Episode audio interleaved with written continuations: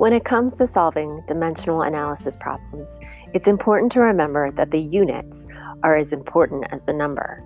This is a problem solving process that is used to solve problems in chemistry and physics. If you're good enough at dimensional analysis, it's possible that you won't even need to use formulas to solve problems in both chemistry and physics. You can solve everything by the canceling of the units. Because this is a process, we start with very simple problems and build to more difficult problems. You may be able to look at these problems and solve them in your head, but that's not the point. We begin the, we begin the process by modeling the simplest of problems and move to harder problems that may possibly require an entire sheet of paper to solve. I've broken this process into six steps.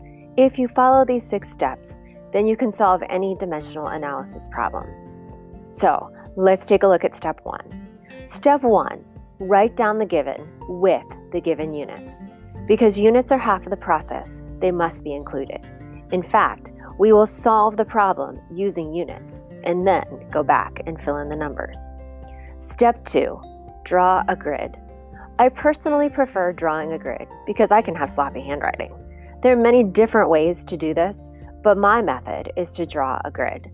The grid just represents multiplying and dividing fractions, but allows for spaces to put your numbers in units. Step 3.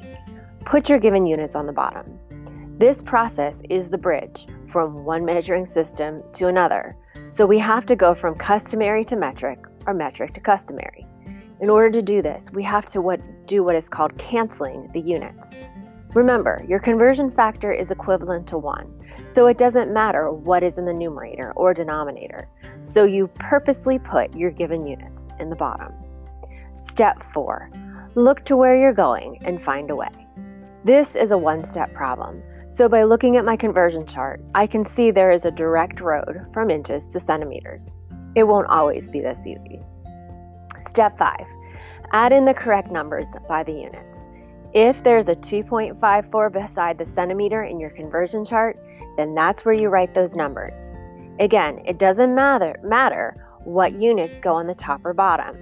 If you refer back to the earlier slide, I say, I'll give you four quarters, and that's a dollar. 10 times, it's also a dollar.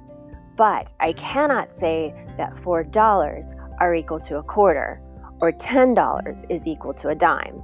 So you have to be careful the number from the chart goes right beside the unit that it's with.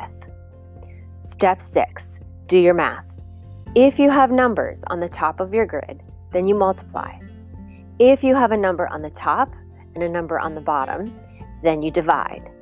Your rules from algebra matter, so just remember multiply everything on the top and then divide everything on the bottom. You may have to use parentheses to make this happen. Thank you.